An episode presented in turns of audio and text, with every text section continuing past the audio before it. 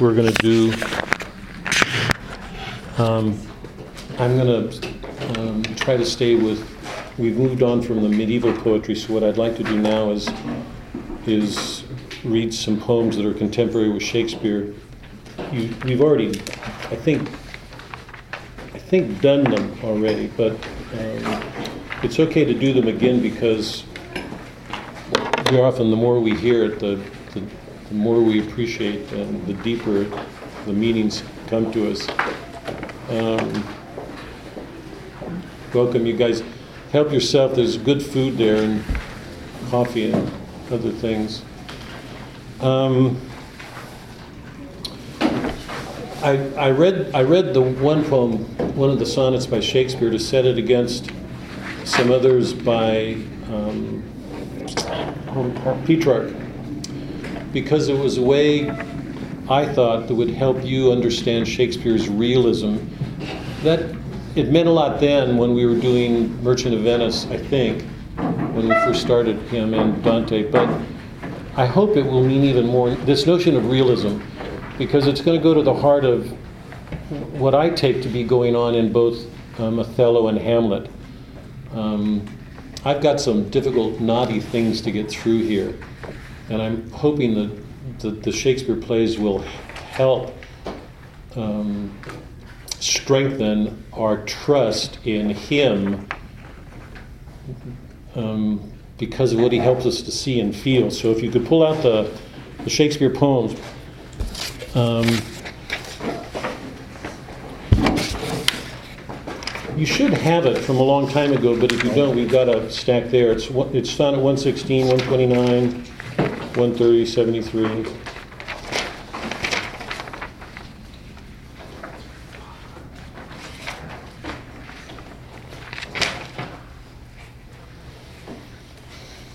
And I'd like to read 130 and 73 tonight. Do you all have it, Shakespeare sonnets? Yeah. Yeah, just the letters, the back Does left. everybody have it? Yeah, that's on both sides. Remember, sonnet 1, 130, and by the way, uh, just a, a, an important note here. I hope it's becoming more and more clear. It should be for those of you who've been at this for a while now, that we can never read a work in isolation. We, we know from reading Homer and the Iliad, the Odyssey, Virgil, and the Divine Comedy, and I, I hope it became clear even in Merchant of Venice, that that poets are writing with the tradition in mind and they're carrying it forward. Here, I want to underline, I really want everybody to hear this. Pay, pay attention if you just can't for, for a moment. Really, the reason this is so important is this. When we read a poem, we, we tend to focus on the literal meaning of the words in front of us. Yeah, that's what it means. But if we're seeing anything about poetry right now, we should be seeing that whatever is present to our senses, whatever's being said in the words on the page has other dimensions of reading of, of works that are contained in that, even though they don't show. So when we were reading Virgil, for example, we were reading about Aeneas's voyage, right? But at some point, for those of you who had read the Iliad and the Odyssey, you knew that every line in Virgil carried something of Homer with him, that he was recreating Homer and changing it. So there was a meaning to the text that wasn't just contained in the it was implied in the literal words on the page, but it, but it wasn't obvious and it wasn't literal. So, one of the things we should be seeing is that poetry teaches us to be aware of a larger world of meaning than is present in the visible poem in front of us. There's always a larger world, so the, the poetry is taking us into something greater beyond the text, even though the way into that world is through the text. We can't get to it any other way. Same here. In Sonnet 130, Shakespeare's got Petrarch on his mind and Petrarch's habit of idealizing the beloved, the woman. He always talks about her as having this ex- extraordinary, ideal beauty, and, and his emotions are lavish and intense and deep. Um, to an Englishman, he would have probably said excessive, too excessive. Shakespeare is, is aware of that when he writes this sonnet, and he's playing this sonnet off against Petrarch. In some sense, you can say it's a parody, but in another sense, it's, it's a way of reaffirming how special ordinary things are if we love them the right way. We don't have to idealize something to love it properly. You know, because our habit so often is to want to make something better than it is. I, th- I think we learned that from Dante. Remember the siren episode? That idolatry is, is making more of something as a way of reflecting our sense of how much more we deserve. Is that clear? We create these images because we deserve them. You know, we, so we make things more than they are as a way of answering the desires that we have be, in the pride that we feel. We saw that in Dante. We saw it in um, uh, Merchant of Venice, right? With um, Aragon and uh, and Morocco. Because remember, when Aragon and Morocco went to the ordeal scene, they both chose a casket thinking they deserved better the gold, the silver. It was only Bassanio who said, um, who, whoever chooses me must. Um, Give up everything. yeah, what was the word? Must um, not not risk. Risk. Must must hazard all he has. He has to risk everything. The only way you can do that is is through is with the humility that you have that you feel that you don't deserve the beloved. And remember the exchange between Bassanio and Portia after after the after the um, ordeal was over, where Bassanio declared his love for her, and, and Portia virtually laid out her state and said, "You are my lord now." And so there was that mutual self-giving, a complete humility, which assured us in a comic world that whatever they went on to do would be fruitful, because they brought that humility to what they did. So. So remember that poetry is always showing us a larger world. It's helping us to feel things, to see things that are always in the thing in front of us, even if we don't see it. There's more going on than we're aware of. Okay? So Shakespeare's sonnet 130. My mistress's eyes are nothing like the sun. Coral is far more red than her lips red. If snow be white, why then her breasts are dun. If hairs be wires, black wires grow in her head. I have seen roses damasked red and white, but no such roses see I in her cheeks. And in some perfumes is there more delight than in the breath that from my wrist my mistress reeks. and all of us have had that experience. I know we've all. Um, has anybody ever wakened in the morning to write a poem about your beloved's bad breath? Just remember, Shakespeare's done it. I love to hear her speak, yet well I know that music hath a far more pleasing sound. I grant I never saw a goddess go. My mistress, when she walks, treads on the ground. And yet by heaven, I think my love as rare as any she belied with false compare. His rare for his love for her is as rare because he loves her. He sees a goodness in her that other people who are too preoccupied with surface beauty won't see. So, Sonnet 73. This is a sonnet about aging and, and learning to love something more deeply because we know we're going to lose it. Sadly, we shouldn't have to lose a beloved before we feel that. But hopefully it's something we learn to feel before we get to that point. Sonnet 73.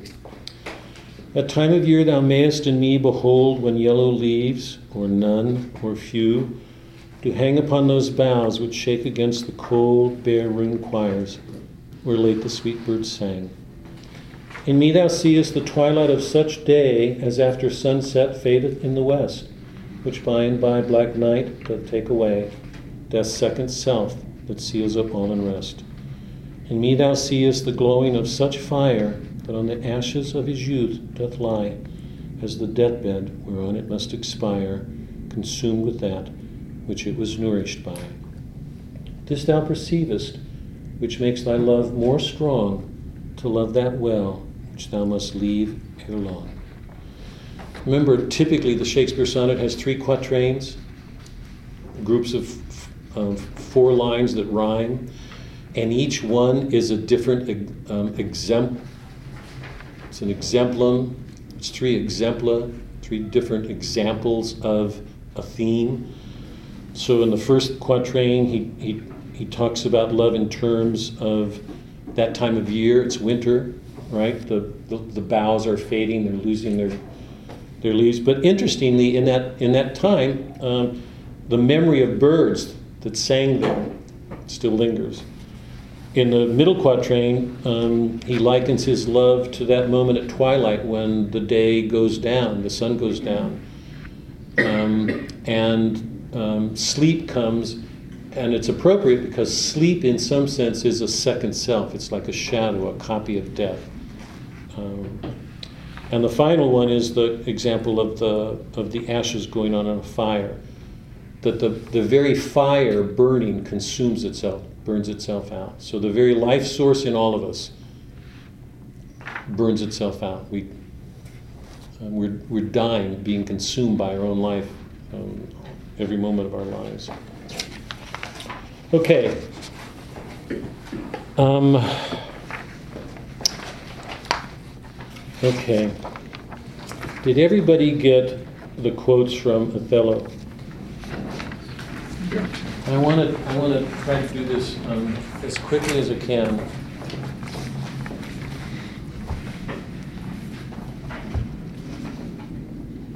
I made a promise to my wife. Have to keep it here.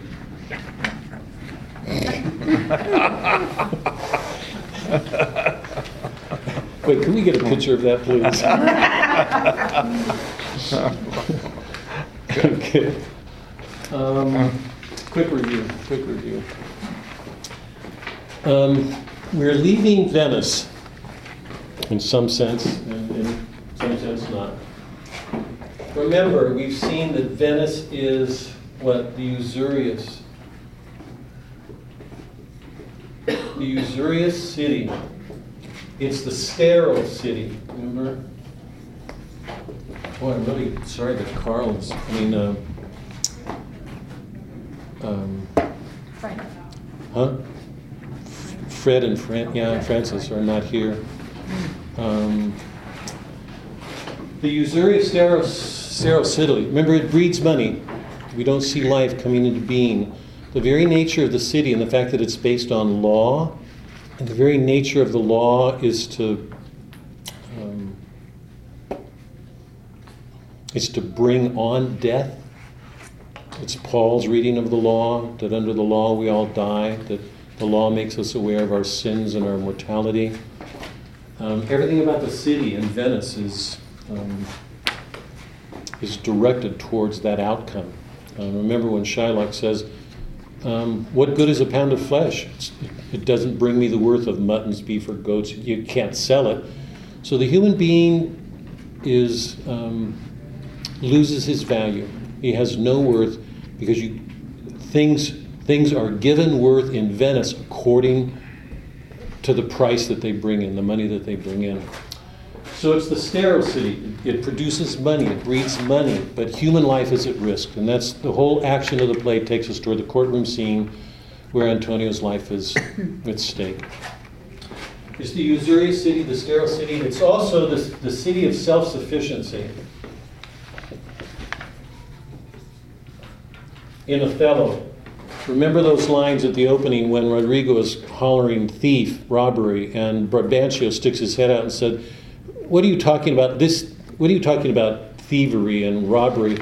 Uh, this, is, this is Venice. This is not a grange. Because the ideal of the Venetian city is self sufficiency.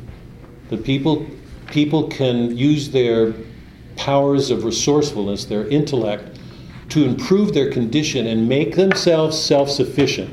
I hope everybody sees that.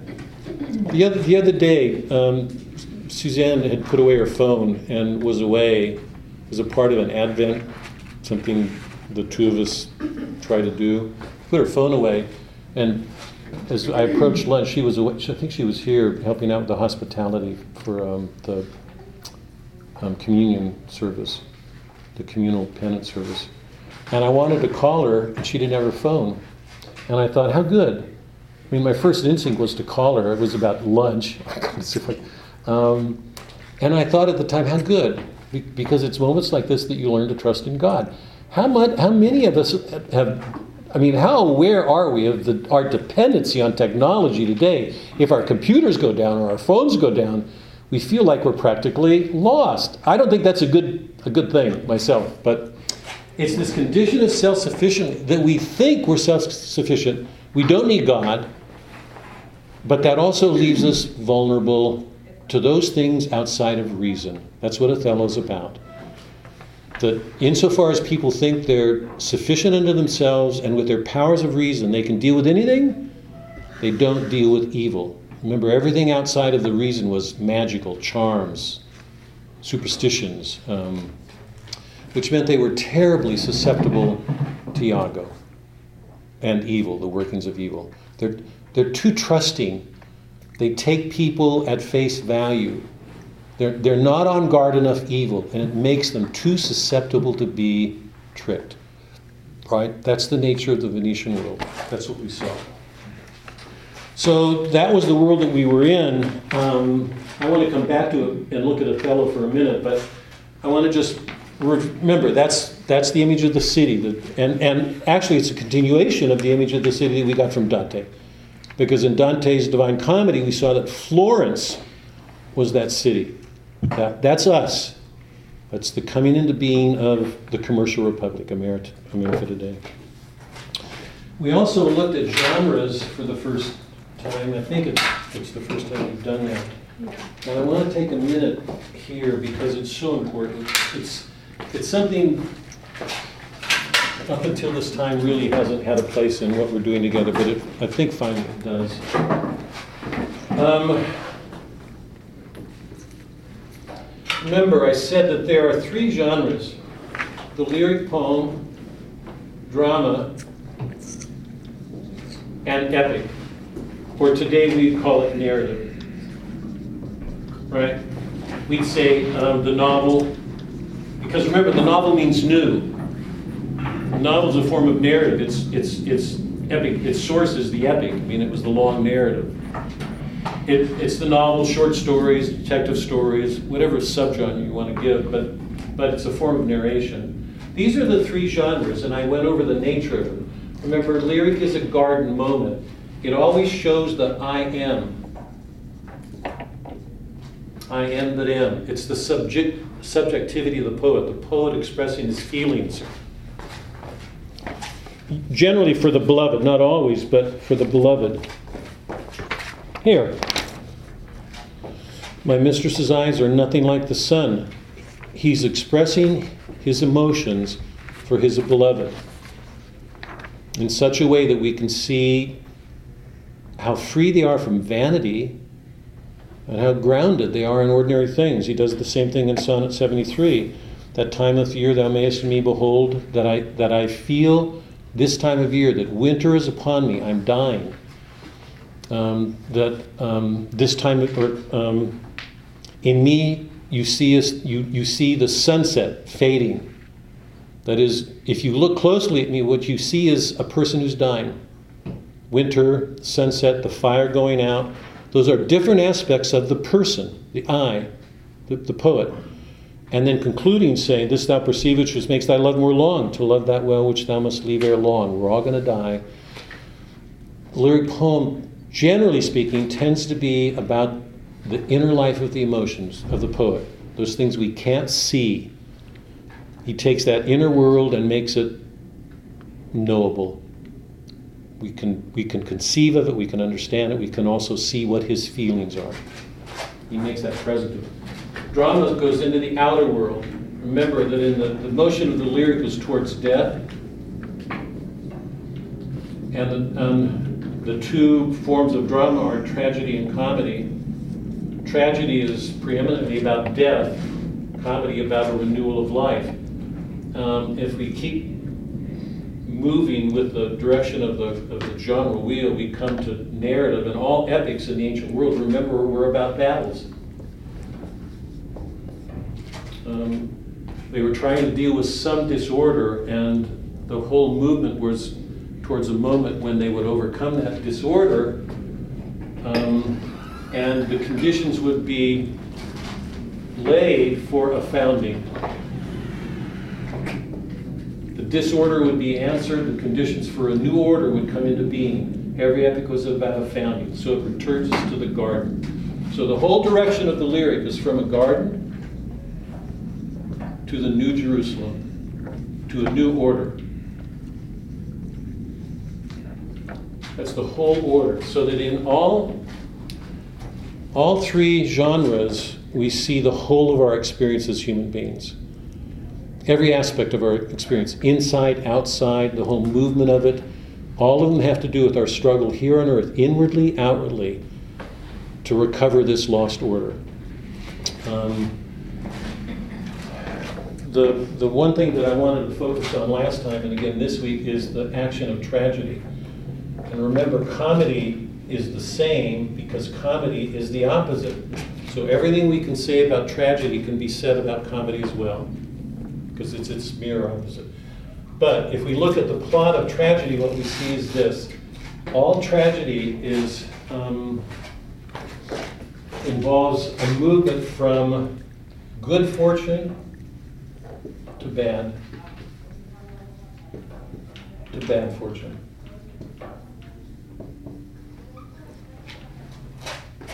It's always towards something that appears to be good um, and then moves us towards some bad, some catastrophe. Comedy is the opposite. It, it's a movement from bad fortune to good. What Aristotle said is that the, the, um, the plot is the soul of tragedy. It's the soul of tragedy. Not character. We've turned that around. We tend to make character. That's really wrong because it's not principally about, we've seen that over and over again from the Iliad, the Odyssey, the Aeneid. Um, you can't leave character out, but the, the poems are always about an action, some movement of spirit taking place. Remember from the Iliad, the, the ransom, the quarrels, the climax, and all, all that's reversed at the ending. The reversal of the ransom, the reversal of the quarrels. It's all it's a movement that inverts itself because at the center of it is a change that takes place in Achilles. It happens with all tragedy. The plot is the soul of tragedy, and the plot is an imitation. It's an imitation of an action. And so all of the events in the plot that constitute the plot, every single, every single event that makes up the plot, is an imitation of an action. And by action, he had to mean an invisible movement of spirit, some change that goes on inwardly in the character. Without the plot, we couldn't know it. Example. Well, take take Achilles. I mean, just we can take any character, but take Achilles. We'll um, we'll take Othello in a second. You know, but take Achilles. Um, Achilles is a proud, angry man. At the beginning of the Iliad, he um, he and um, Agamemnon quarrel. When we look at Achilles at the beginning of the Iliad, is there any sense in which he's going to undergo a turn in the play and in the epic that he will change? None. The two men are they are products of an honor code.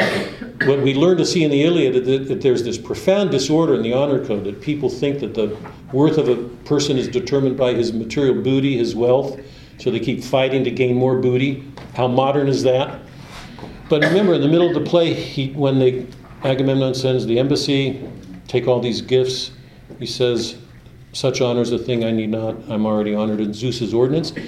He couldn't have said that unless he stepped, he was beginning to step outside that honor code. So a change is taking place. There's no way Homer could have rendered that interior life then. Um, but we know that something's changing, and then we know we know visibly a change occurs because after Patroclus' death, he comes out and says, "I let everybody down." Could we have could we have foreseen that at the beginning? I don't think so. And that everything that happens after that inverts the whole motion of the beginning.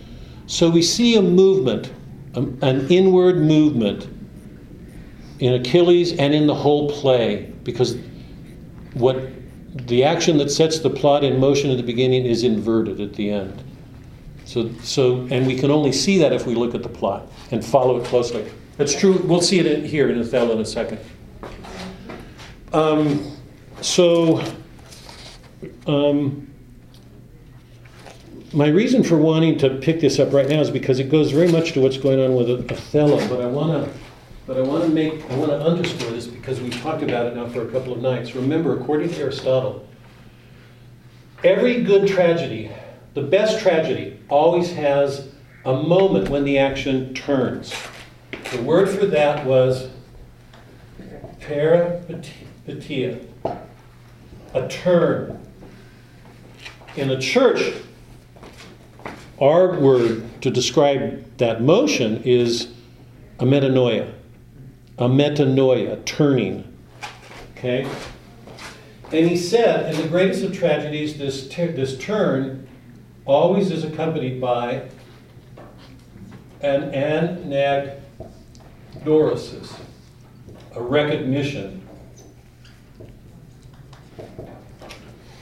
The tragic hero sees that something was wrong in what he was doing that he didn't see before, and he turns. And I've described that moment as those conversion moments in our life where we think we think we see everything, we think we have all the answers to things. That's the way we go around the world. We've got all the answers we know. Oedipus is the paradigm.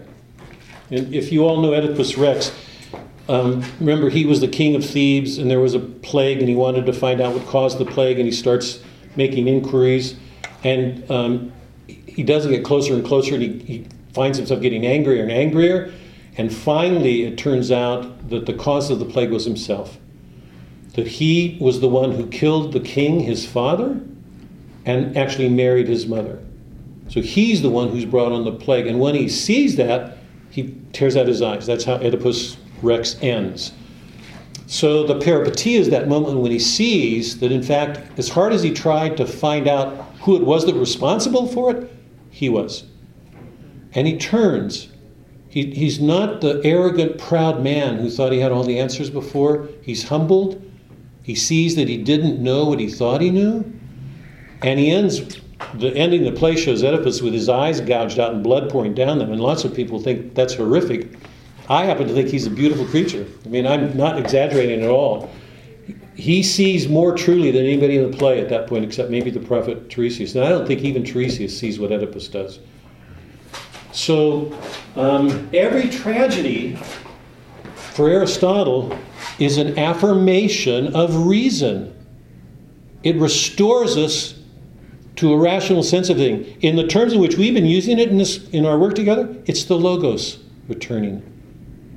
That there's some affinity between the human person and, and the world. Let me put it differently. Things didn't have to turn out that way.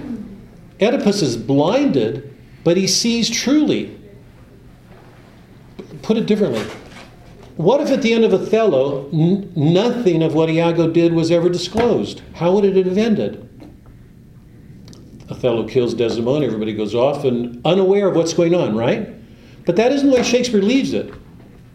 We're not left in the dark at the end of, at the end of Othello, right? Horrible things have happened, but we see, and so does Othello. And that's where I'm going with this. All tragedy is not an affirmation of a nihilism, which is what the modern mind does with tragedy. They'll say that the poets are, are affirming a nihilistic view of the world, that, that the world is really meaningless. That is not what Shakespeare's doing. If you watch the direction of tragedy, even though it ends with everybody dying, it's a restoration of truth, justice, goodness, above all reason that people see. Now, let me just underscore this for a second.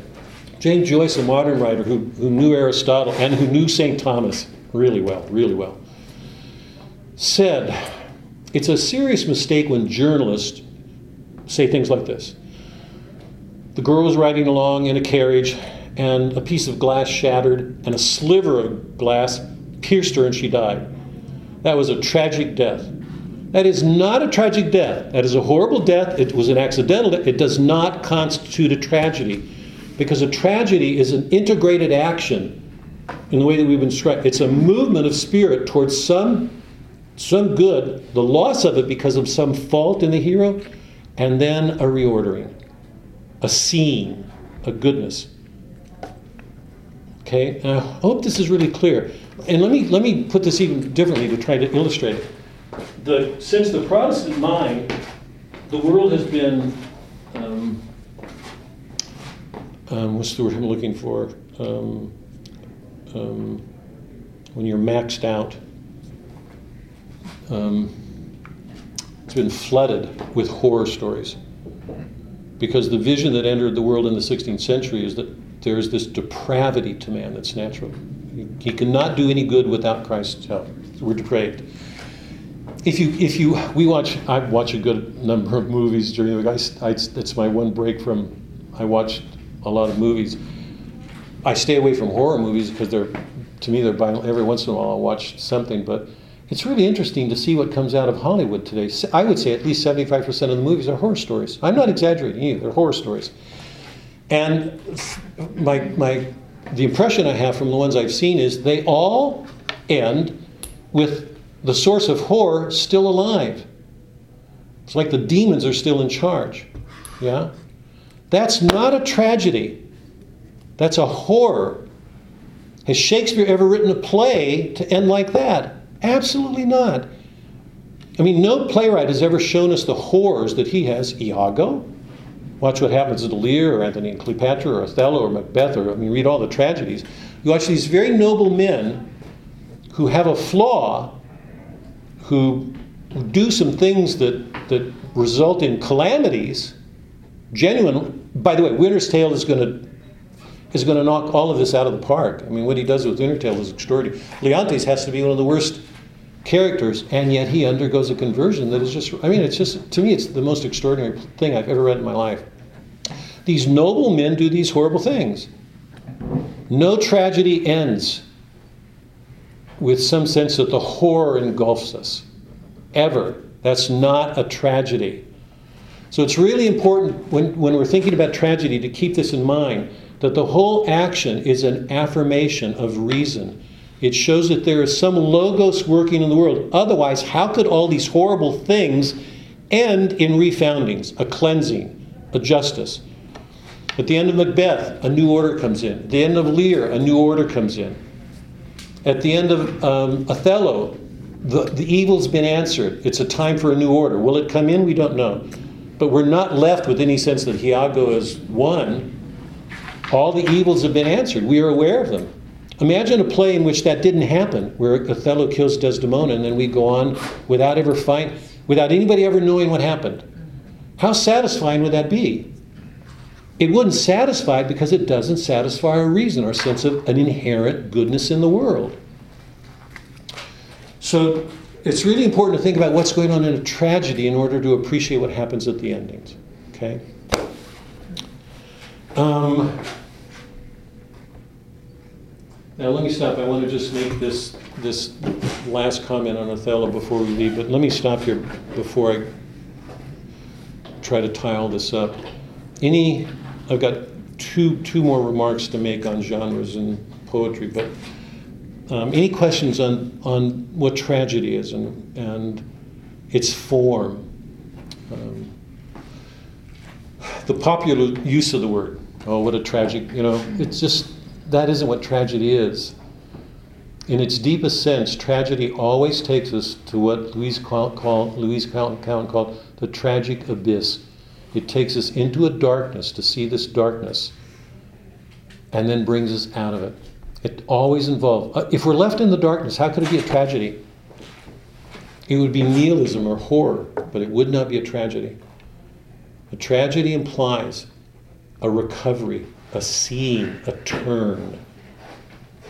So it, it's always, it always moves in the direction of a, of a founding, a restoring, a cleansing. Justice has been done. The conditions have, have been set out for a new order.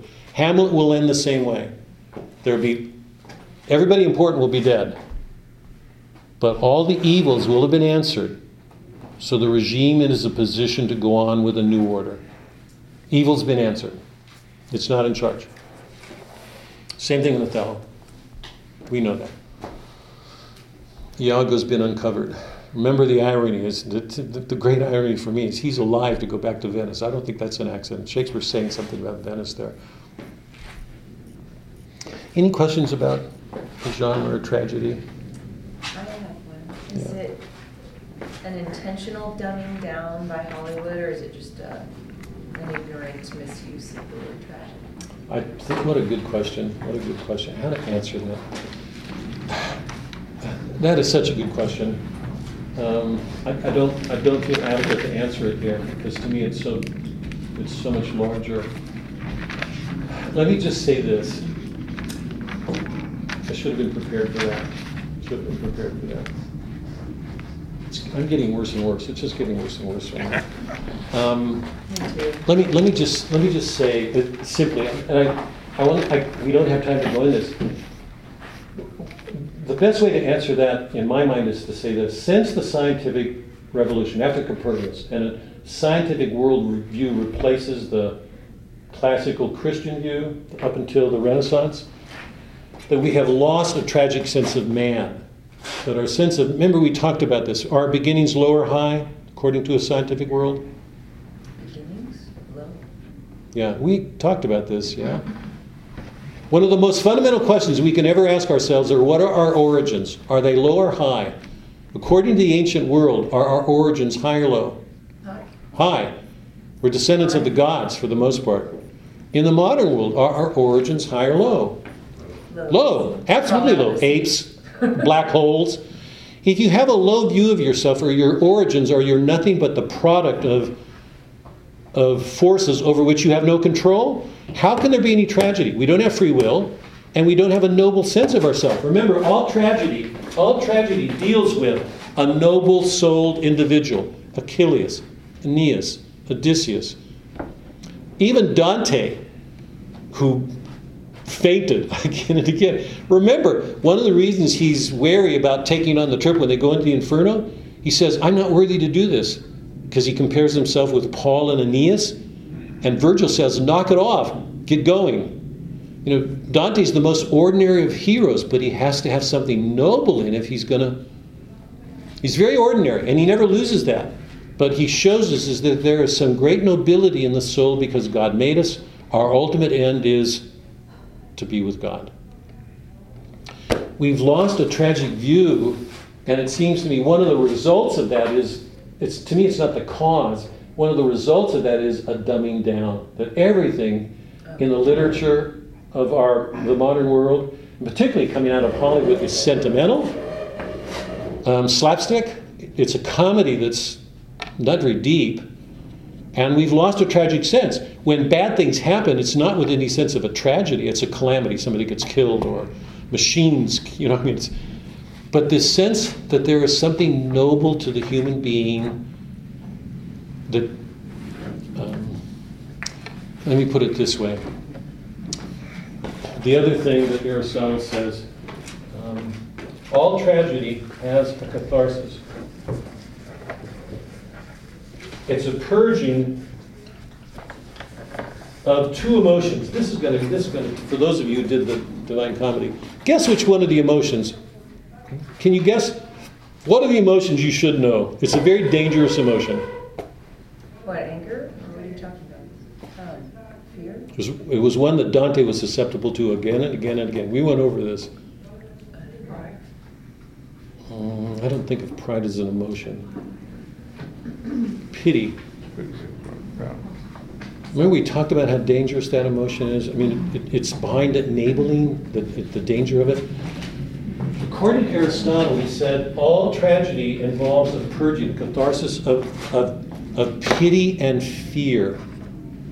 How can we go on rationally if we're still motivated by pity and fear? Because pity, we know, can be paralyzing. When we're in the presence of suffering and we feel pity, that pity can arrest us. We've seen that again and again and again. And fear is paralyzing. No, you're in the presence of something terrible, you freeze. How can reason reassert itself if it's overwhelmed by pity or fear? So he said, there can be no catharsis, no sense of a fall, unless there's a nobility. Because watch that. That's why I make such a point of saying, look at Othello at the beginning of the look at Othello in the beginning of the play. He's so noble in everything he does. If we do anything to take that nobility away, we're diminishing the nature of the tragedy. The, how, how great the fall is.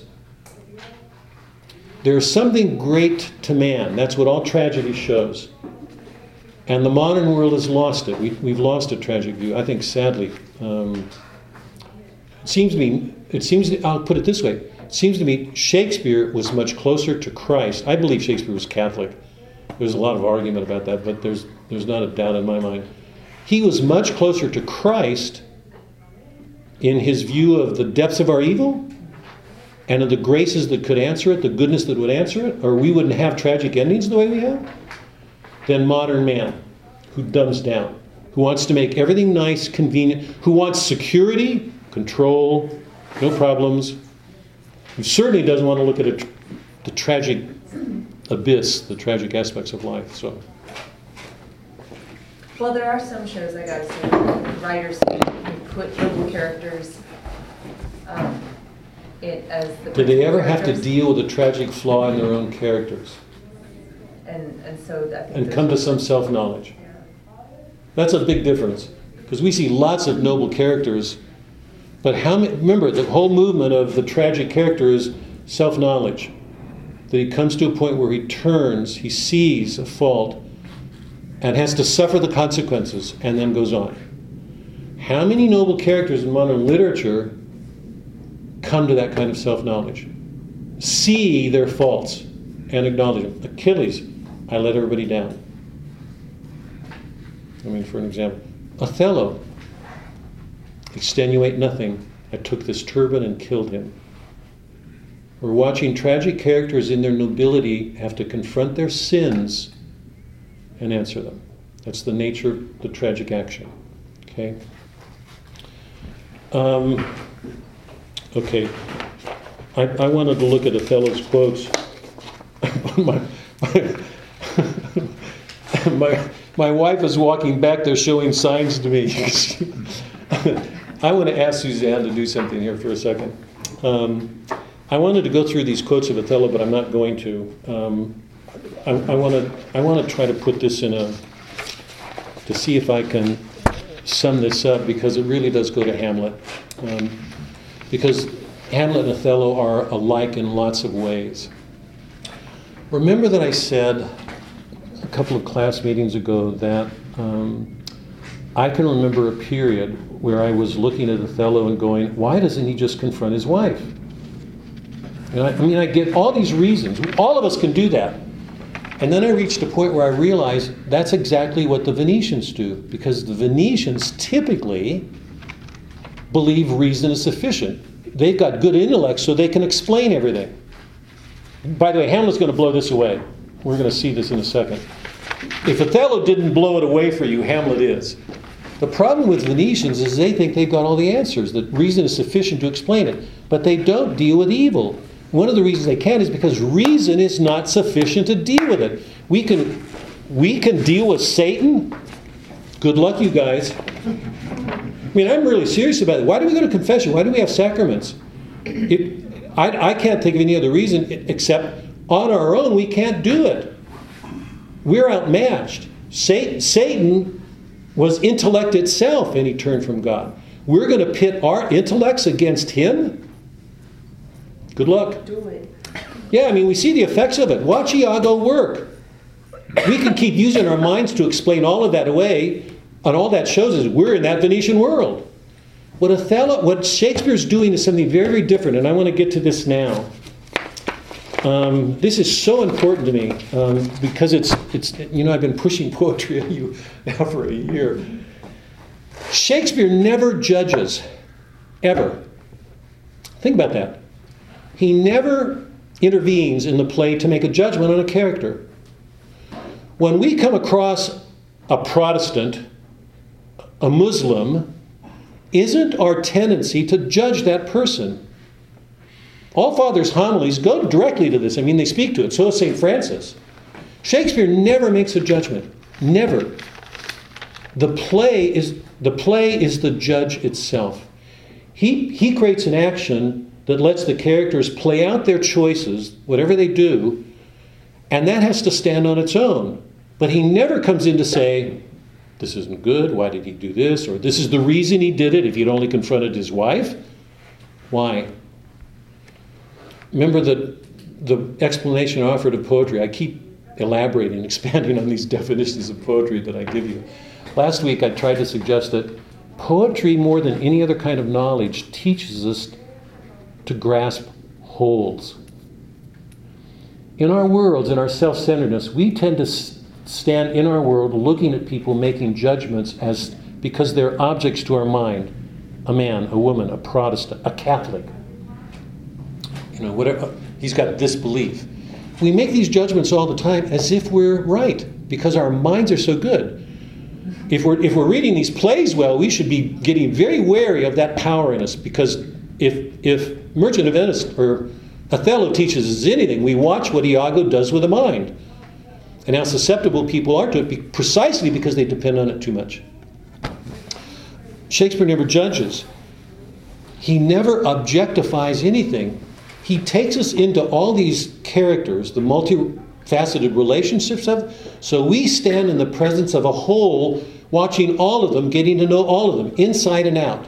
How often do we do that in our world? I'm assuming we don't very much. We ah. tend to be self centered. In poetry, we're helped to stand in the world the way God sees us. All of us, inside and out. So when we come to Othello at the end, it seems to me we have learned to see this very, very courageous man, this very noble, good man. We, I've gone through all the quotes, you know, put your swords up, um, the amazing, his calmness in dealing with battle. And we saw this man undone by Iago. And the question that I asked you at the end last time was is this an act of despair?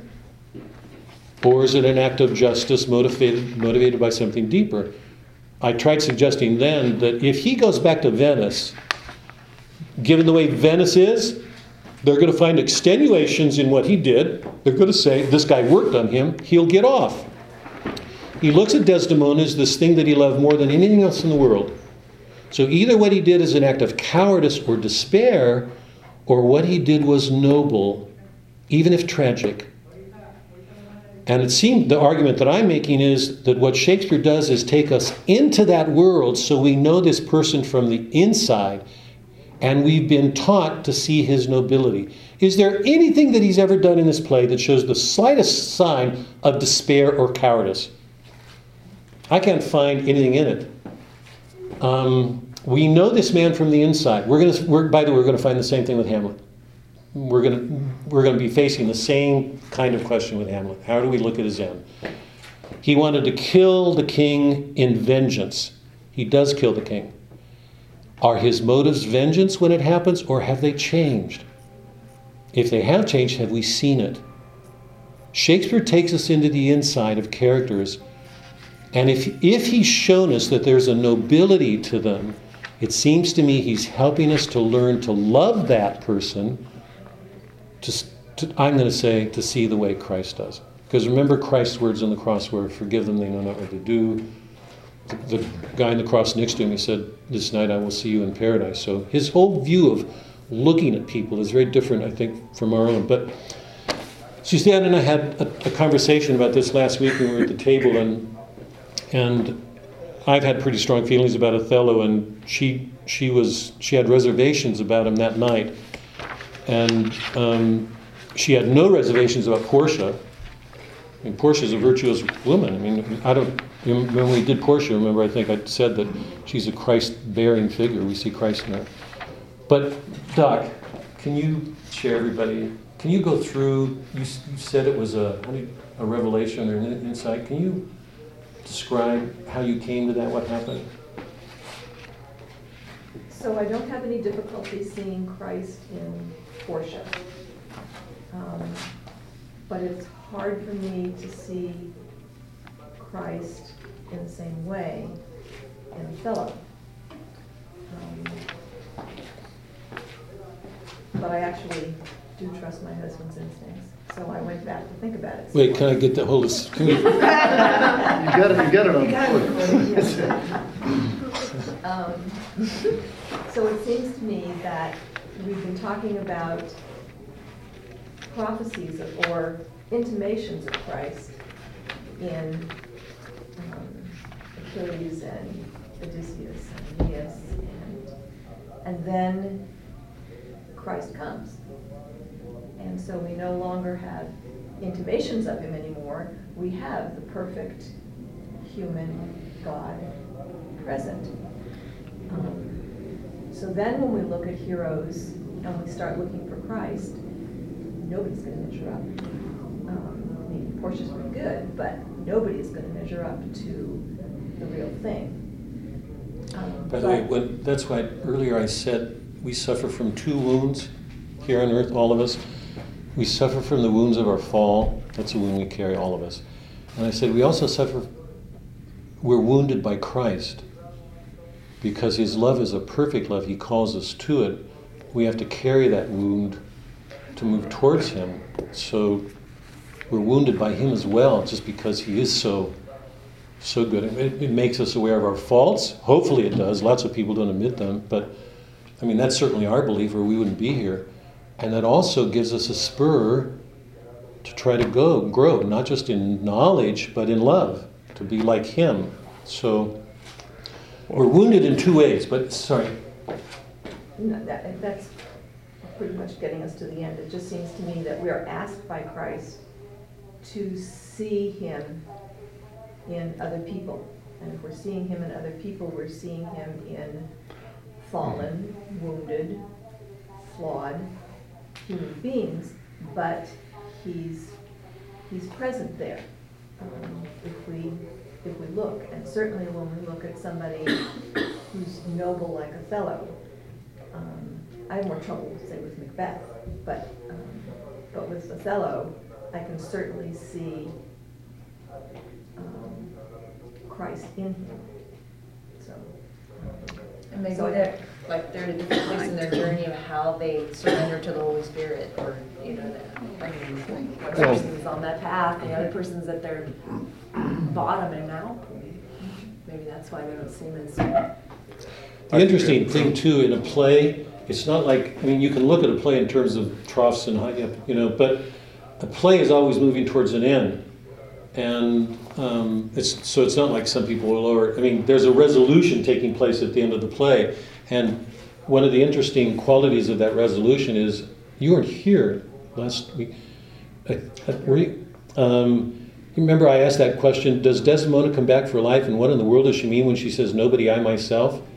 Is she covering for Othello, or is she taking responsibility? My reading of that is that if if you put all that he says together before he kills her, and she's hearing this, the hanky and uh, Cassio and Iago, and it's hard for me to believe that that isn't what we call a liminal moment, a, a threshold moment, that at the point of death, as she's partly in this life and partly in the next, it's a liminal moment. It's luminous that she sees. So some people say she's covering for her husband. That to me is a is a watering down again. It seems to me that it's in keeping with her nobility that she sees that she was too innocent, that she allowed herself to be used. So she's taking responsibility for her for her own part in it. So that there is this at the end of the play there is this it's a it's a tragedy, it's a loss to everybody. But like Oedipus, there's a real clarification, a deepening in everybody's understanding of exactly what happened in this moment. Well, like Suzanne, basically, I said the same problem with regard to, uh, you know, how do I see Christ? And it was easy to do that in, in, in The Merchant, but in Othello, I had the same problem. But when you said that, it, my, it flipped my, my mind over and said, well, okay, but if I ask the question, do you see Satan in Othello? And how, and how, I don't think there's any problem of, of seeing that or finding his presence in whatever takes place there as represented by Ia- Iago. So the question is, is it easier for us as human beings to identify evil than it is to identify good with regard to what we understand and what are we expecting too much out of Christ maybe to to to say well his his evil is so profound do we we look for something as profound perhaps in what we want Christ to provide Well, But if you look at the ancient gods, the, the things that Virgil and everybody would have seen, those were all flawed in one way, form, or another. Oh, yeah. Flawed. Right. And they were based on emotions and things that humans would experience. If you look at Christ and if you look at God, it's what God experiences. We are a product of it. So it's not what we see in Him, it's what He sees in us. But, And so, I mean, I think you can see traits of Christ in characters throughout wherever their journey, you know, someone could be good, someone, and Satan could be bad or whatever. But I wouldn't even ask that question of do you see Christ in Othello? I, I, I- that, that wouldn't, that question would never enter my mind. I mean, Well, now you've heard it. well, I mean, the concept of Christ I know. changed Right. thought forever. oh, no, that's, I mean, before and after, To your- there's a huge to your- point. delineation there and a change in the way things are written about, people look at things, how people are judged, how things are judged. And it Sure, was yeah. such a profound impact. Yep. So like King David was so vicious when he killed, um, I forgot the lady's Uriah. name that he fell in love with. Um, Uriah. Bathsheba. Yeah, the, her Yeah. husband at Yeah. the, the front lines of the battle and, and so, and God used him mightily and yet he was, you know. Well, you have a vengeful God versus. And he loved him. He never stopped loving him.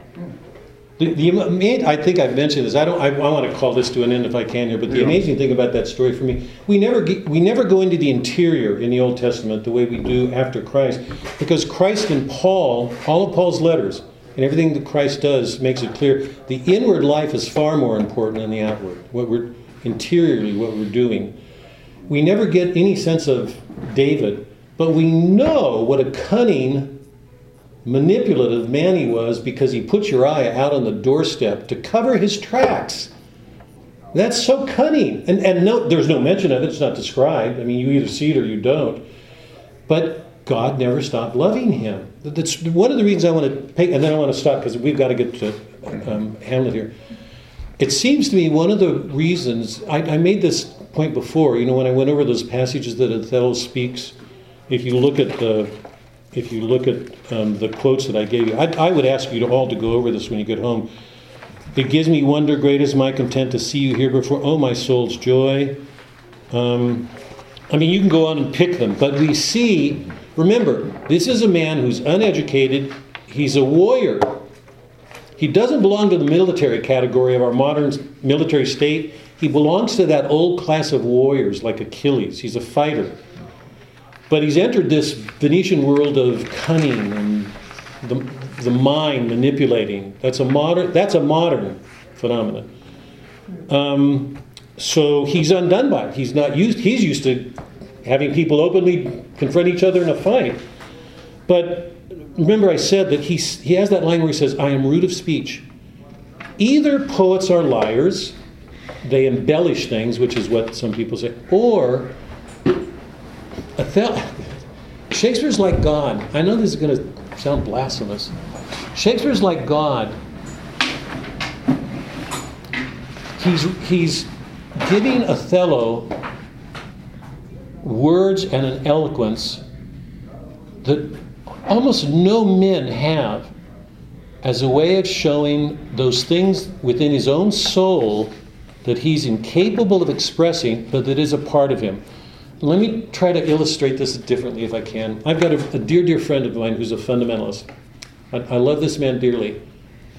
Um, but his way of looking at the world is it's a fundamentalist view. He looks at all Islams and it's as if they're almost satanic.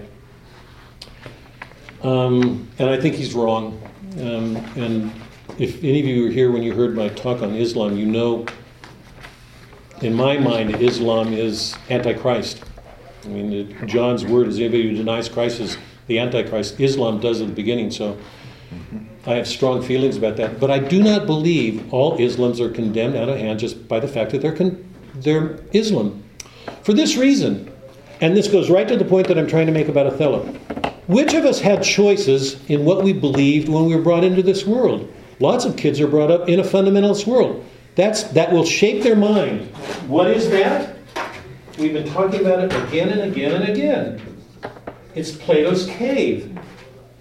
How many people chose to be a fundamentalist? Or how many people chose to be Islamic? They were born into this world, bred that way, without a transcendent view that questions it. How can they ever get out of it? so Shakespeare Shakespeare goes beyond that. He takes us into the life of a person so that we can live inwardly with that person so that we can begin to see things, I think, the way God does. That there is this extraordinary thing going on in these people. We can see inside Iago and watch the evil going on. How many of us can do that? Poets are the ones who show us the whole, inside and out. So it changes the way that we stand in the world. That we, and, I, and I believe, I believe this to the depths of my heart, Poetry helps us to learn to love each other better because we learn to feel what's in another person, see what's actually going on there to help get us out of ourselves. The self centeredness, the pride that so directs what we do so much of our lives. Anyway, look at that, look at the uh, quotation sheet just for one second. Look at the opening lines. When the Venetians arrive at Cyprus, Iago makes this facetious, playful remark critical of women, and Desdemona says, "How would you, how would you flatter me?" And he has these facetious things to say about women, but they're all a giveaway, even though they're said playfully. We, we should begin to know by that point who this guy is.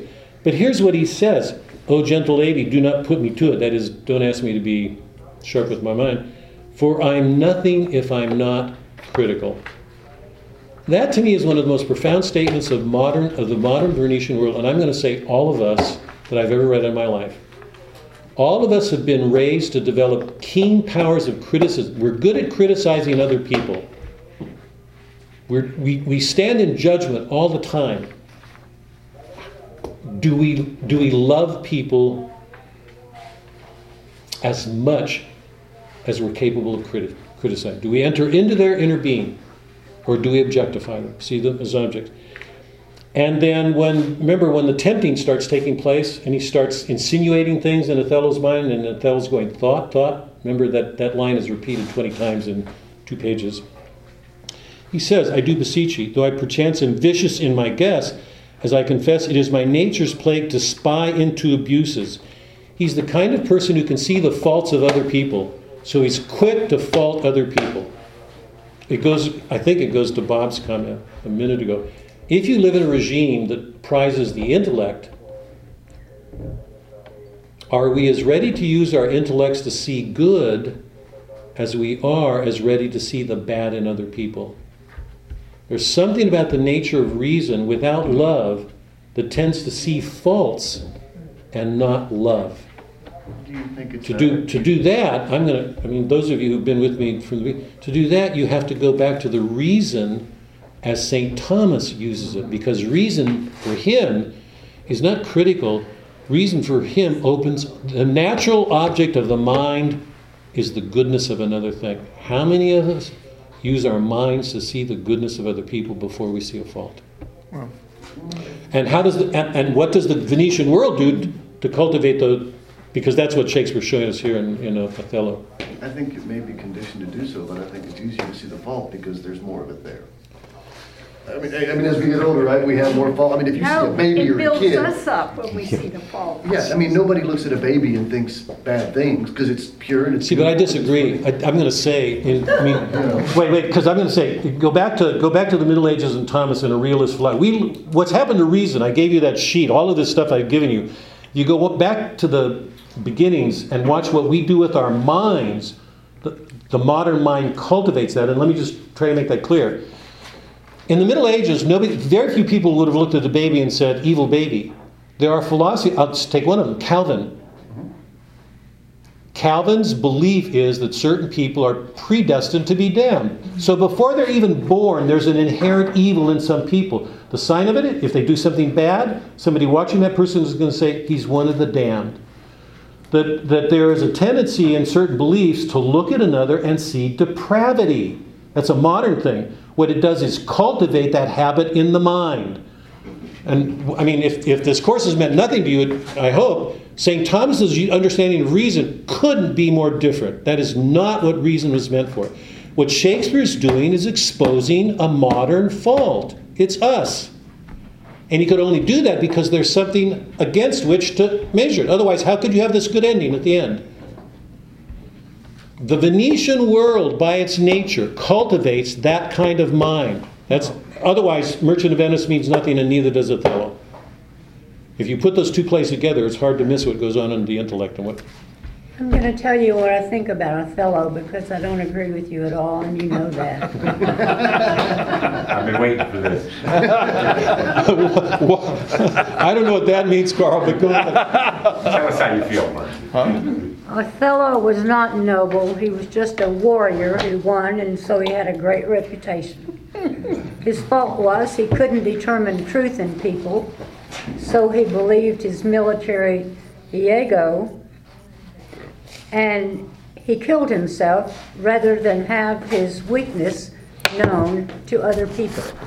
I see nothing glorious or noble in Othello, I know, and that's the way I think of it. yeah. I know, we differ on that, but Yeah. I kind of agree. you agree? You too? Yes. He was weak. Yes. Yeah, I don't, I- well, I mean, there was a weakness, but I think the point, if Suzanne's point meant anything, it was that we've been helped to see something differently in weakness than just evil or bad, but I see nothing of Christ in that man. I know, I know, I know. So now shut up. Wow. No, no, you- I no, you, no, you, I hope you don't, because I want to hear from you on Hamlet when we get there. Oh, well, that's different. Because we're going to be facing a a very similar situation. I at the end haven't made a, a decision about him yet. Let's look at, if we can, turn to, unless, Carl, unless you've got something. No. Okay. Um, let's see, since I've gone way over the time that I was gonna take on Well, Othello. Just, I just one quick, quick comment. I think, and to a certain extent, you know, your points are right. And I, I look at it from the point of view of the way companies operate today with regard to evaluating people. I mean, once a year, there's an evaluation process. And having participated in that, in a lot of, a lot of cases, I've seen that the critique with regard to finding things wrong with people excel. And what I, what I had as a, I guess, as I grew into the, the deal of doing that, I ended up writing evaluations that I would not write anything down that was critical. Critical, yeah. That everything that, eh, once you capture the essence of a person with regard to their abilities and talents and credits and what they could do, the rest is all negative. So, and that's, everybody can see that. So the question is, can you present it that way?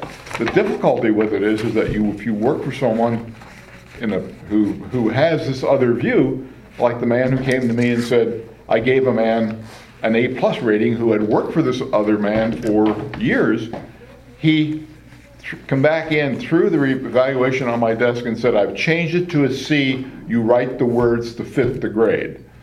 And now, wow. Yeah, And I just Yeah. told him, you Yeah. know, just threw it back at him and Yeah, yeah. said, you changed the grade, you changed the words. no, I think, um, I, I don't, I think most of us probably had that experience in the work right. world because it's. Exactly. Be- If you're aiming at efficiency and a, a high yield, then you start looking at people in terms of just their best qualities. Yeah. And you want to, to me, it's so inhuman because it does not make a place for the ordinary things or the things that don't excel. Right. In America, to be the best, you have to be good. Well, that, that means, how do you look at the, uh, the rest, everybody else? And the, and the great irony for me, Bob, is all of us came here as migrant immigrants. I mean, uneducated, Yeah. you know, or a pass from it. We place such a value on that without seeing that so often education makes us worse. Makes us, well, It, um, Well, more think arrogant, think it- more blind. I mean, Oedipus is the Oedipus thought he had all the answers, and he's you know, and he's absolutely blind. Uh, What? My, my brothers are both Ivy League educated. Sorry? My Oh. brothers are both Ivy League Oh, educated. yeah. And at times, I think you hit the nail on the head. The, the, the thing that I want to just before we go into have remember this. I'm going to claim that in our world, we're much more likely to see depravity than we are to love. Part of that is, I think, because of you know, close to what Suzanne was saying, because we're wounded not only by our fall. Our, I mean, our pride tends to make to blind us. I think all of us are blind in all of us. I mean, I mean that seriously. I think all of us are blind in some way. But the, the question is, I mean, um, Francis wants us out of the pews. Father's homilies get out of the pews. The, the whole drift of Advent is in the direction of mercy. The whole drift of the church in the light. Why? Why in the world would that be if it wasn't to counteract the tendency of the church to be too critical, to, to see to see to be too quick to see bad? That we're not as quick to see good because to do that means we have to love another from the inside. How well do we do that? I mean, my claim here, you know, is that poet, poetry, I think, helps us to do that. It's interesting when you, if you read the if you read the Old Testament, you, we don't have much help getting inside to a person. The David example is a perfect one. You know, it says he slept with Bathsheba, he puts Uriah out on the doorstep because he wants to cover his tracks. None of that is spelled out. We don't get inside David. There's no way we cannot get inside Othello or Hamlet. We get to know these men very personally, and what we see when we enter their souls are these, I'm going to claim, these extraordinarily noble, all tragedies about, all tragedy is about something noble in the human person. But it has to, it will be overcome by a flaw, a fault, and awful things are going to happen. But remember what I said the turn of all tragedy is to reassert reason, to come out of that, to see, to recognize. So it's always in the direction of health. So it takes something great and noble, we watch it fall, or we, or we would not feel the pity and terror. Why would we feel, if, if there's no fall, what would, we be, what would there be to, to be pity of or to be afraid of? We feel pity because we watch something great lost. We feel frightened because we watch something great lost. Take away that fall, the nobility and the tragic emotions disappear. And the outcome will be diminished. It's only because the fall is so great that there's such a great illumination at the end, the scene that, that there's. But in Shakespeare, I mean, the, the dumbing down example is good. All, all, the tragic vision that we've lost is of man's nobility. There's something great in, in human. We've lost that in the modern world. And tragedy is is based on that view, and in some sense, it's a reaffirmation of. Plato said in the Republic, only the greatest poets can write tragedy and comedy. Name me the poets who have written both tragedy and comedy in an outstanding level. Give me names. Shakespeare. I'm going to say Faulkner, and I'm going to say Homer. Iliad and Odyssey. How many poets have been able to go into the depths of a tragic world and show the depths of grace in a comic world? Shakespeare's the master. I mean, nobody's done what he's done. He, he shows us our greatness and how flawed we can be. Winter's Tale is going to be. I'm, I just, I'm just hoping that you all come to that because you're going to see. You're by the, by, by the way, the Winter's Tale story, the first half of it is the Othello story. He, um, Leontes is going to do what Othello did, but the outcome is going to be radically changed. So you're going to see a very, very noble man do punishing things to his wife, horrible things. And yet, what happens at the end of that play, I think, is extraordinary. I should have also said that of the Othello story, that what Shakespeare is showing is to seek the truth before you take action. I mean, that story is all about that, all the way through. Yeah, Marcy, yes, yes, Seek yes, but truth. no, I'm no, no, Doc. Seek truth. Here, I'm, yes, I'm not going to disagree with that in theory at all, because we, you and I couldn't agree more, but, but I want to differ in this respect, because this, this stuff is really important to me, you know this.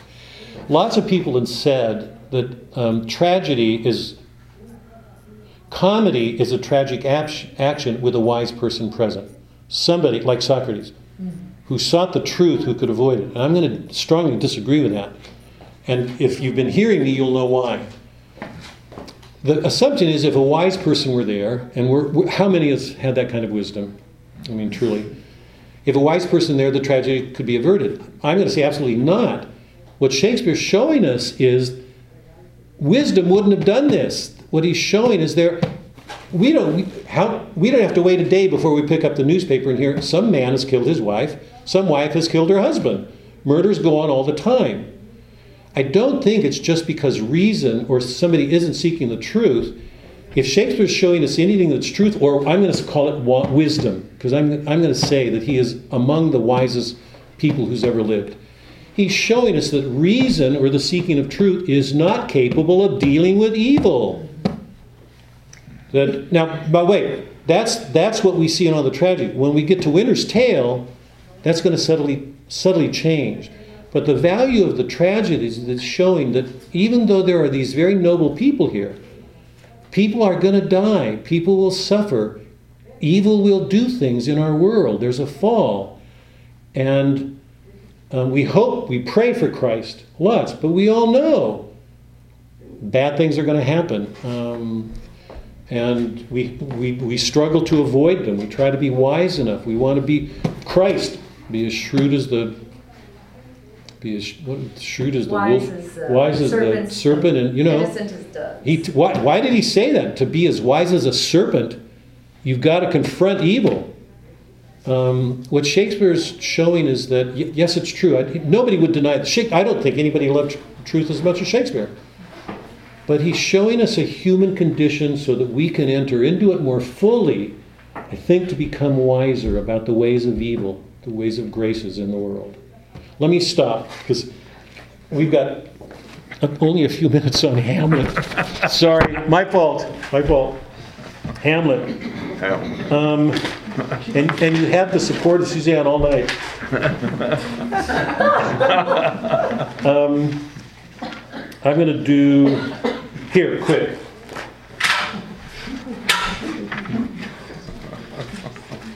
Just the five minute Hamlet. Yeah. No, no, we've got we've got next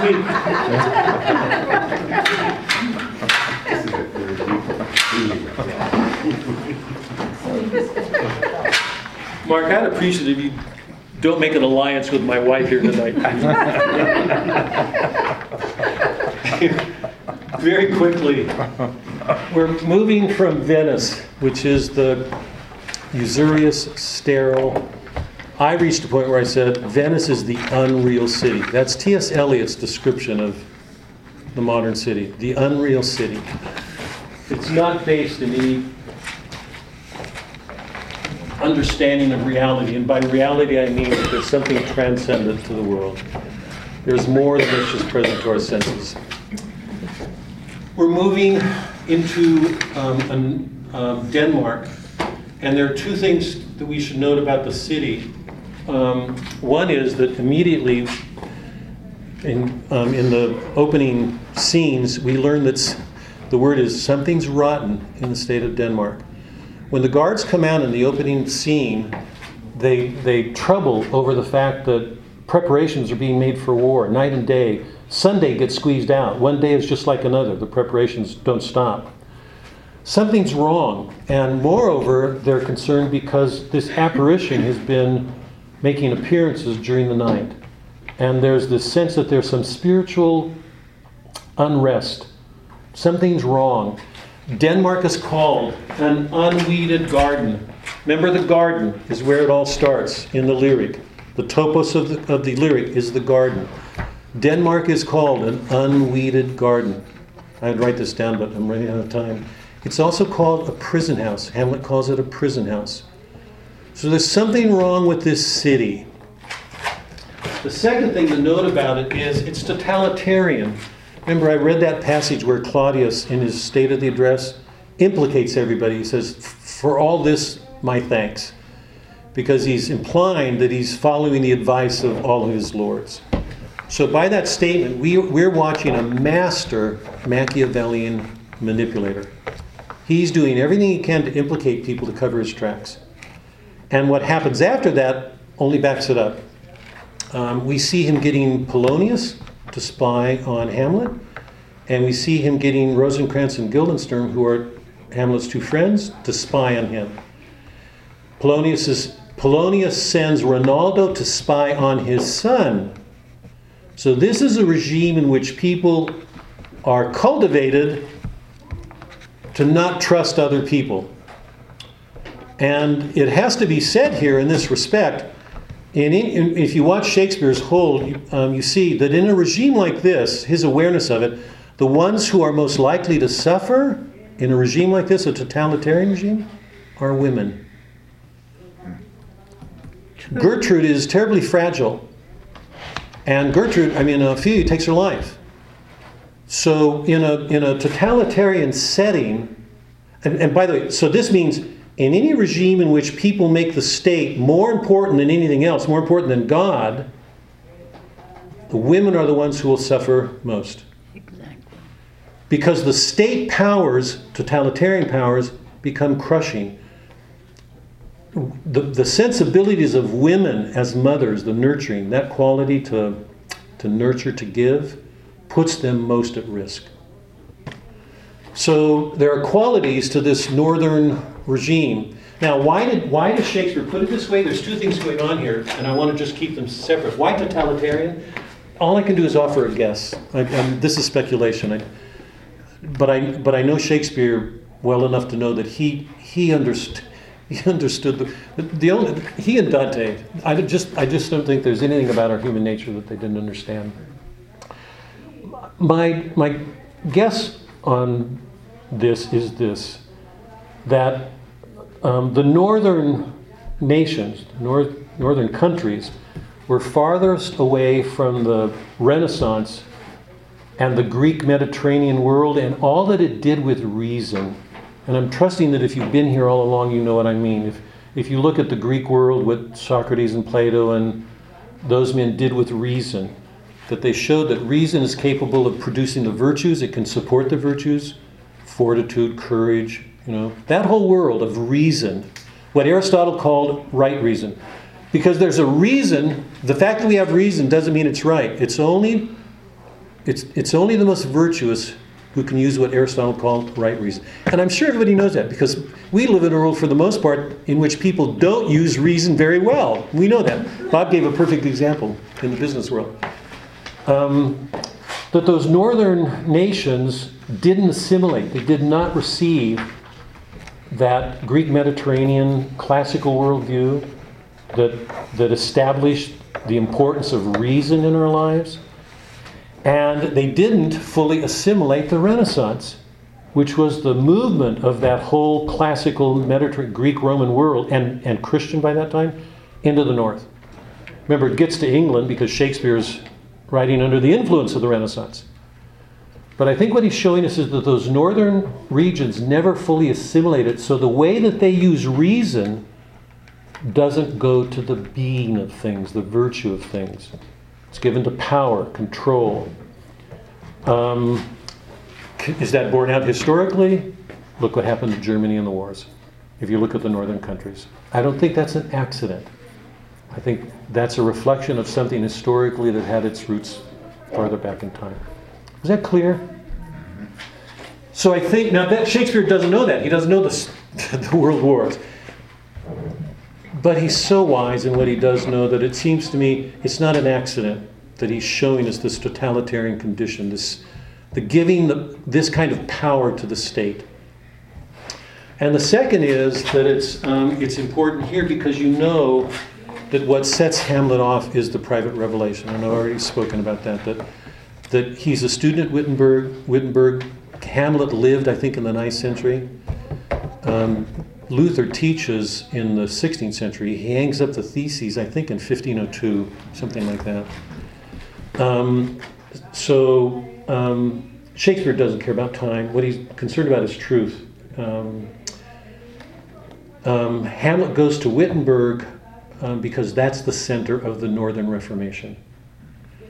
And I don't think it's an accident that the play turns on the private revelation because what, what Luther was espousing was the private nature of man's experience with God. And this goes to the point that I was making about Othello. Here's the interesting thing.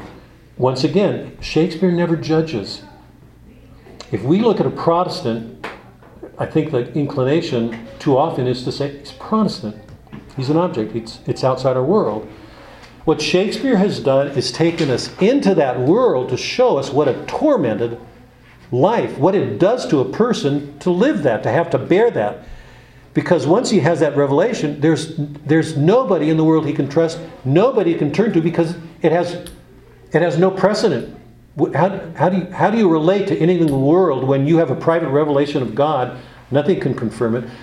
The Catholic Church, whenever it hears about private revelation, it turns through hoops to, to validate them because it knows people who have active religious imaginations can make all sorts of claims. Shakespeare doesn't do that. He, he takes us into this world, into Hamlet's interior, and we're watching a guy almost go mad and watching the effects of the totalitarian state at the same time. So in this play, like Othello, he's showing us a really noble man, but who's been, the word I'm looking for? Tripped up by this experience. If we look at Hamlet, we see he's an extra, he's Catholic. He's upset because his father wasn't confessed. There, there's lots of evidence to show that there's a Catholic sensibility. His notions of grace and evil and depravity all show a religious mind. He's a Catholic, but he suddenly has this private revelation, and he, he finds out through it that, that his father was killed by his uncle, and he has to avenge him. So Shakespeare takes us into this interior world of somebody who can no longer look at the world the way everybody else does. And he allows us to experience that once again from the inside and outside. Um, let me just, because we're late, let me just, I want to close here with just a couple of things. Um, Shakespeare's technique. Ordinarily, I don't talk about that, but this is a good play to take a minute with that. What do I mean by that? You remember in Plato's cave, the great question for all of us is do we ever stop claiming to have all the answers and begin to wonder, to ask questions? Because it's only when we begin to wonder that we can let go of our certainty about things and move out of the cave in the direction of wisdom. For Plato, remember, that was always asking questions because Socrates was famous for asking questions. He kept troubling people wherever he went. They finally killed him. Look where it got him. Huh? Look where it got him. right, right, right. Um, My kind of man. um, where's it going Questions are good. Remember, in the cave, according to Plato, we all live our lives taking the appearances in front of us for reality. And we don't see that there's another meaning to things because we believe that that's, we see things as they are, we've got the answers. And watch what Shakespeare does with this in this play. Um, we see in the, in the very beginning, when the play opens, um, Bernardo says, Who's there? Who's, who's the soldier on guard? Is it Bernardo or Francisco? Francisco. Francisco's on guard, yes. Francisco's on guard. See if you guys are reading closely. I should be giving you guys quizzes. Francisco's the one on guard. Only if you grade us on the good stuff. Only if I give you good grades. Um, Francisco's on guard. Things are, are upside down. They're reversed from what they should be. Who should be asking who's there? The guard. The guard. Right. From the, immediately, this whole question of who's there. Do we really see the person as that person is? Remember what I'm claiming. Shakespeare's taking us into the interior so we learn to see past appearances. Things are upside down from the very beginning. We get this sense that there's this eerie spiritual malaise. Something's wrong in Denmark.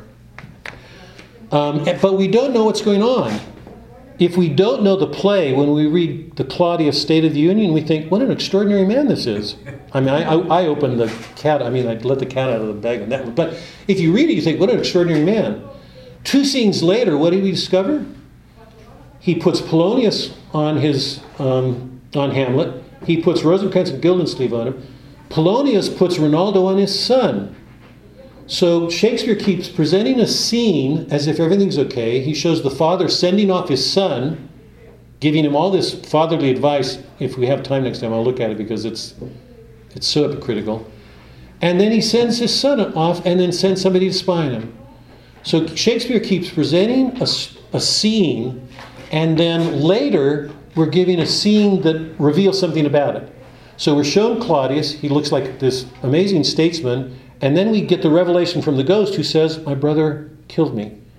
And suddenly we're given a scene on Claudius that we didn't have before. Where did you learn that? Homer. Achilles, we talked about this. Achilles has this appearance, and then Hector seems to be this great hero, you know. Um, so Shakespeare is educating us. He's helping us to, to not rely too much on appearances. Today we'd say appearances, statistics, facts. You know, everything that's presented in the world that we've got to learn to see that there's something more there. Remember, the poet is the one who's always, if, if I'm right in this, the poets are the one, and Shakespeare's one of them trying to get us out of the cave. Um, can I? Can you think of another example? There was another one. I'm, it's slipping my mind right now. He does that again and again. Um,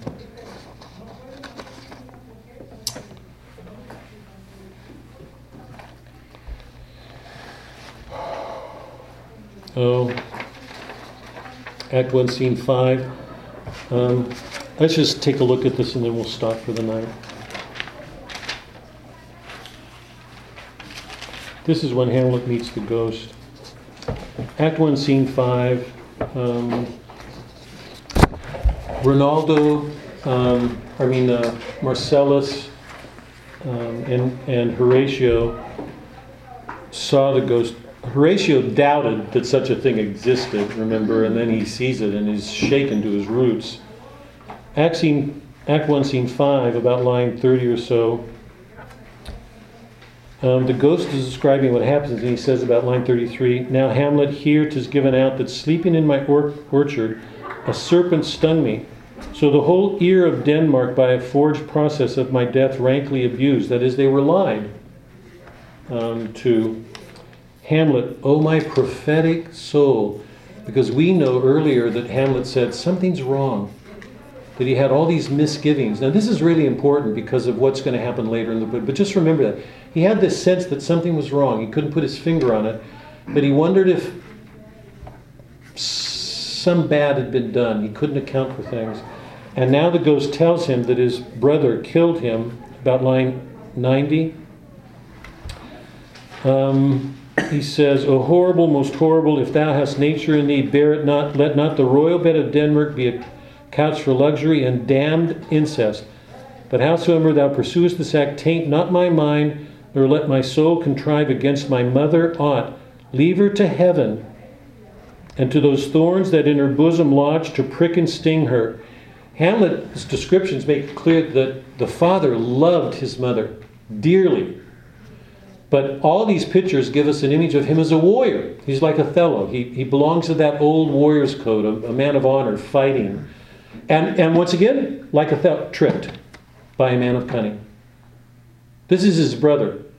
So in both plays, we show we, Shakespeare showing us there is a courage to this old world, these warriors.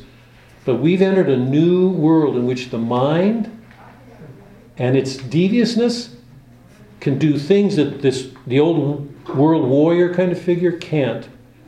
Um, Hamlet, oh, all you host of heaven, O earth, what else, and shall I couple hell? He, he almost can't believe what's just happened. Imagine, and I'm really serious about it. Lots of people fault this play because T, even T.S. Eliot said, too emotional, too overdone.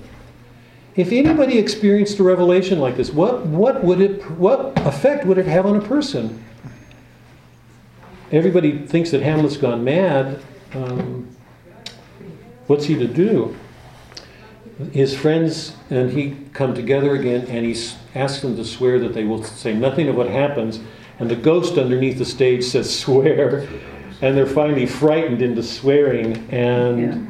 that sets Hamlet on his course. Now, here's the problem he's facing. If the ghost is evil, he could be damned. Mm-hmm. If the ghost is right and his uncle's evil, then he has to he has to avenge him. But how will he know? What he's going to do is this is an intelligent man who uses his so he remember uh, Hamlet's a transitional figure. He's his father's son. There's a part of him that is a warrior. We see him fighting a number of times. He has the warrior in him. He's not just a man in his head, but he's also an intellectual. He's he's college educated in a way that his dad wasn't. So the first thing he has to do is devise a way to test out the ghost. And he concocts the mousetrap play. He has the players put on the play. And from Claudius's reaction, he infers that in fact the ghost was right. And at that point, he commits himself to acting. Um,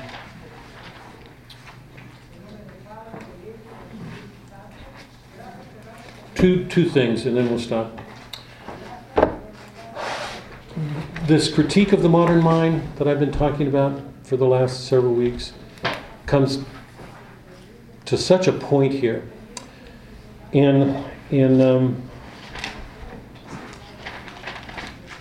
Act 2, Scene 2, this is about line 159. When Polonius and the king are speaking, the king says, What do you think of me? And Polonius tells him, and the king wants to know how strong his allegiances are, and he says, um, To my kings, to my God.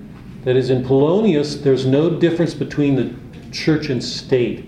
He gives the same authority to the state that he would the church. That partly accounts for its totalitarian character. It has that kind of power. And um, Claudius wants him to find out why Hamlet is behaving so strangely. He says this um, Take this from this, and if this be otherwise, if circumstance lead me, I will find where truth is hid, though we're hid indeed within the center. This is line 159. In Act 3, Hamlet's going to confront his two friends, and, and he will tell Guildenstern, play this recorder. And Guildenstern will say, I can't. He said, play it. Guildenstern says, I don't know the frets or stops. And Hamlet says, You can't play this recorder, but you would pretend to know the heart, the stops and picks of my heart? That you think you can get to the center of my soul? In a totalitarian regime, the presumption is that reason can be used to get to the center of a soul. But remember what the opening lines were who's there? But what Shakespeare's showing us is that this presumption of reason in the modern world to make claims for itself that's not warranted. And in this respect, it seems that he belongs with St. Thomas. That reason is a great power, but it has limits. And one of the things that we're seeing in this play is when people overstep those limits, what happens? Claudius is claiming to have more power. He's putting everybody to work. We're watching a totalitarian regime go to work. Hamlet's at the center of it. He, he's, and it, if you watch the drama, it's hard to not feel the suspense. It's like a whole world begins to close in on him.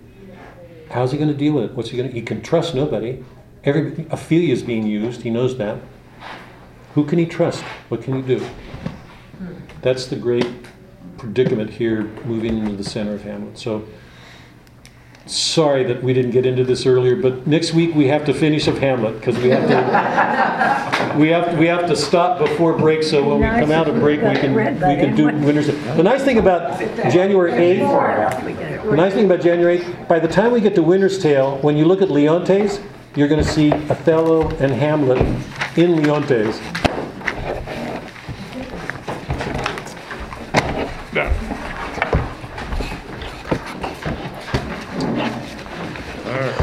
There's just too much to do with these plays. Too much to do.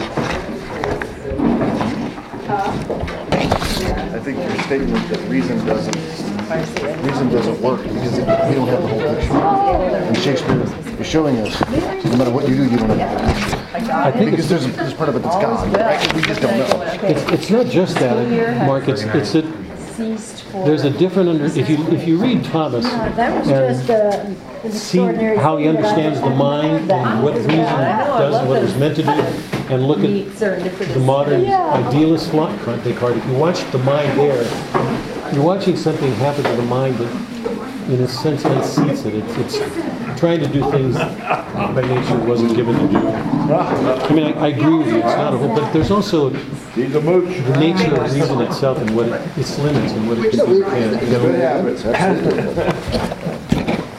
The problem is, is we think, I think personally,